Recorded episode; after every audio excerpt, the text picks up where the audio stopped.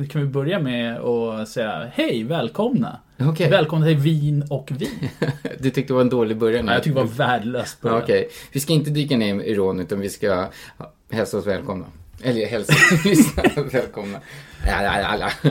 Okej, till alla Ja. er lyssnare så just nu så är det faktiskt okej att Jonas är lite sådär eh, frånvarande, kanske inte säger allting rätt, alltså var lite som mig. Tänker inte rätt. Eh, och tänker inte rätt. Och det är ju Nej. för att eh, jag vill gratulera dig till att du har blivit pappa för andra gången. Tack.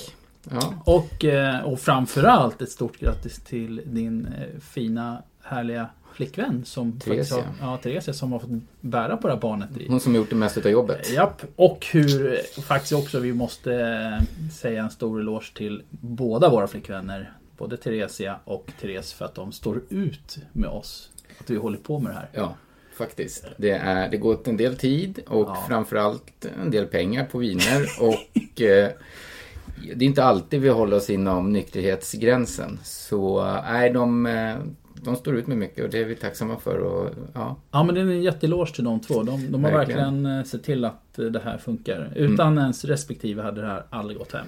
nej. Ja, och eh, på det så blev du ju pappa för en vecka sedan. Ja, Mer eller mindre sen. tiden har gått så jävla fort Ja. liksom. Det är helt sjukt. Men allting gick jättebra och det blev en pojke som heter Johannes. Mm. Eller som kommer heta Johannes. Och eh, ja, han sover, äter och bajsar ganska stadigt nu. Så att det är, just nu är ganska lugnt. Skönt. Eh, ja. Så att det är därför Då jag, kastar hon hellre ut dig för hon slipper ha dig hemma hela tiden. jag fick inte ens vara hemma alla mina tio dagar för hon tycker jag blev för rastlös. Så jag fick ju åka och jobba efter fyra dagar hemma. Bland Ja. annat för att det har gått så bra med honom. Ja, så det, det är ja. skönt att höra. Och första sms jag fick av dig. Vi hoppar in lite på saken på en gång. Mm. Så sa du så här. Det här blir en... Vad sa du?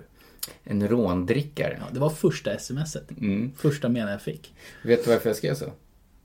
Därför du var sugen på att dricka lite viner från Rån. Ja, bland annat. Nej, jag skrev så för att det första vi såg på ultraljudet var att han hade en väldigt så här uppåtnäsa. Ah.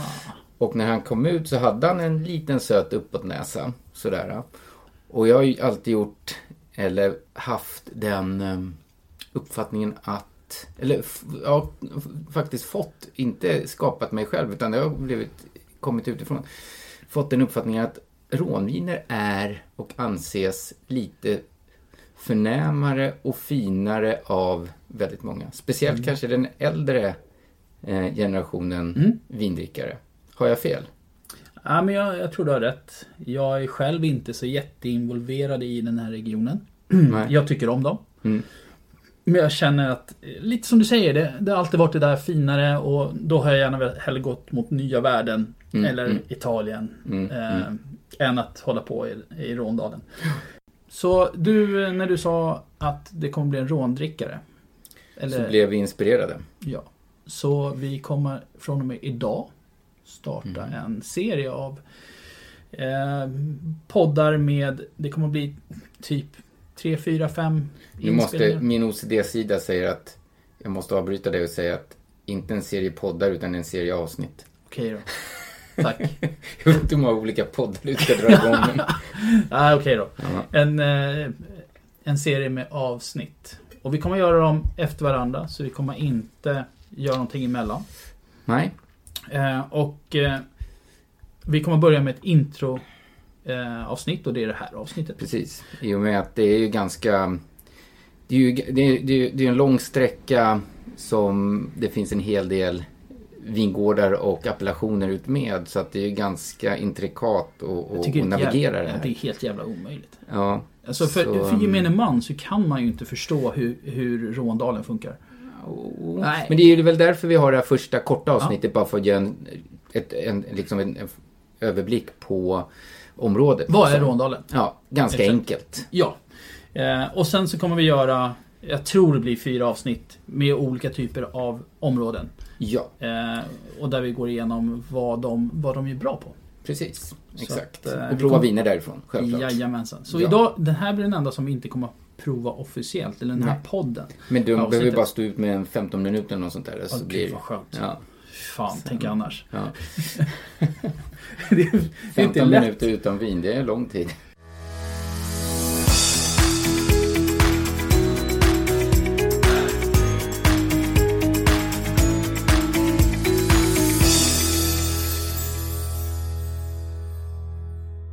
Mm, vart ligger det någonstans?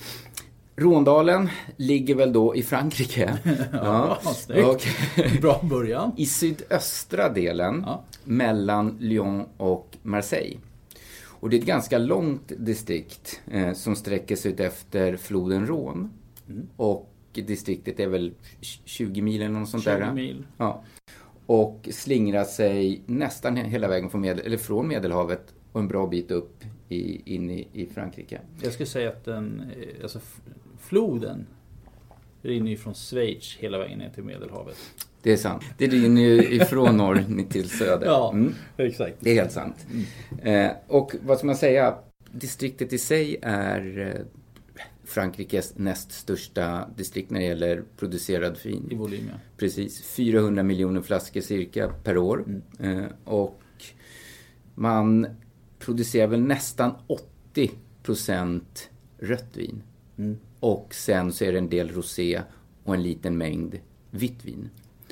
Och jag vågar säga att de flesta har druckit det röda vinet någon gång. Men jag har personligen faktiskt aldrig druckit något vitt vin från Råndalen. Osäker om jag har gjort det. Mm. Eh, inget som jag kan sådär att säga att jag minns att jag har gjort. Men Nej. det lär hända i framtiden. Ja, det är speciellt. Ja, Troligtvis inte i den här, den här eh, serien, men det kanske kommer i andra serier. mycket möjligt. Mycket möjligt. Eh, och hur ska Ja. man enklast känneteckna Råndalen? Distriktet är indelat i norr och söder kan man säga.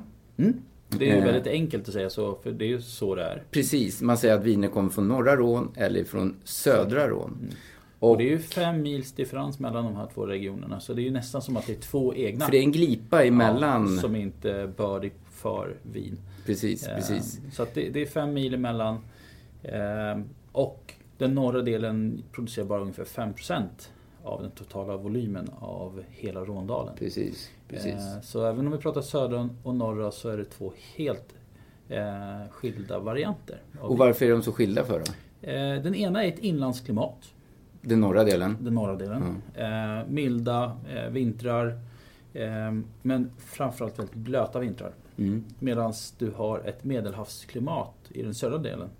Så det är lite tuffare, eh, det är inte alls eh, kalla vintrar och du har väldigt varma somrar. Mm. Och sen har vi ju, båda två blir ju drabbade av den här så kallade mistralvinden som Just går det. igenom. Eh, som då ser till att det, det kan bli rätt mycket problem med, med eh, förstörelser under det. tiden som den kommer. En rätt stark vind. Mm. Men då måste det betyda att de sö- eftersom det är mycket varmare söderut så måste det vara mer alkoholdrivna och eh, tyngre viner söderut och mer fina, eleganta norrut. Är det så? Det Eller? är exakt så det är. Och man kan säga så här att i norra, där använder man egentligen bara syra. Mm. Till viss del så blandar man in lite vitt, men det är väldigt sällan. Ja. Och i södra så använder du tre huvud, eh, huvudvarianter av rödvin. Mm. Eller, Druvor? tack, vi börjar om där. Ja. I södra så använder vi tre stycken druvor. Mm. Och det är ju då Grenache som huvud. Det Ja. måste vara 40% oavsett om det är mer än någon annan. Mm. Syrah och det. Sen kan man blanda in jättemycket annat också. Ja. Men det här är de tre som används mest. Och i hela Råndalen får man använda, ska vi säga, 27 olika druvor. Och eh, så att vi kan ju, som du sa, södra, där har du väldigt mycket eldighet. Mm. Du har lite mer, jag- ska inte säga kraft, men du har mer, att du har den här kombinationen av, lite lättare. Eh, kanske inte lika eleganta. Och då om vi tar norra så, så pratar vi om ett otroligt elegant vin. Ja. Oftast rätt så dyra viner. Mm. Eh, det är svårare att producera. Ska vi bara ge en indikation, Mm. exempel på viner som kommer från norr och söder? Så folk, för då jag tror Ja. att de flesta, ursäkta, jag tror att de flesta känner igen vinerna när man Jag tycker att du kan göra det och så kan du också samtidigt berätta varför. För det är många som använder förkortningar för den här regionen och Mm. jag blir inte klok på alla förkortningar. Ja, en- Eh, så en, släng upp några, de vanligaste och lite varför de är kända. Börja Norr upp- först. Hermitage. Det är väl ett av de vinerna, eller den appellationen i norr som har högst status, eller en av de som har högst status, för det finns fler ska vi säga. Men Hermitage är ju en liten, liten appellation som egentligen bara är en kulle. Ja, Ja. Sen så har vi Cotroti uppe i norr.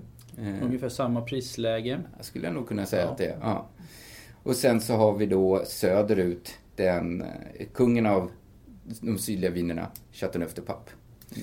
Och här har vi då kommit in på en förkortning som vi ser på nätet. CDP, Chateauneuf de Pape, brukar man Ja. förkorta det. Och vad har vi mer för förkortningar då? Vi har ju då det här samlingsnamnet för vinerna från Råndalen, som, som också är en appellation i sig, Cotteron. Och som förkortas CDR, brukar man CDR. säga en del. Så CDR, Cotteron.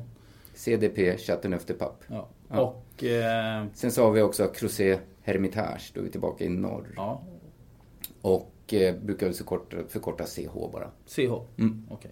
Och Precis. då är det så här, Hermitage, du sa Cross, Crozet Hermitage. Crozet, Hermitage och Hermitage. Mm. Ligger de bredvid varandra? De eller? ligger väldigt nära varandra. Och man kan säga att Crozet Hermitage är vingårdarna runt den här Hermitage. kullen så att säga. Exakt. Men själva kullen är Hermitage.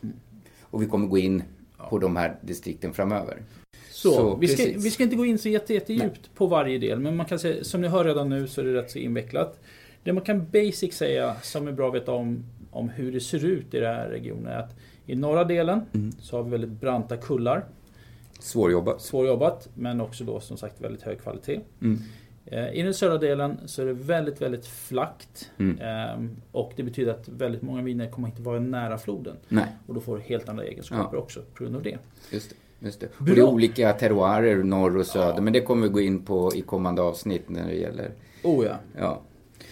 Ja, Härligt! ska vi gå vidare och prova lite vin? Nu blir det nästa avsnitt. Ja. ja. Mm. Skål då! Skål!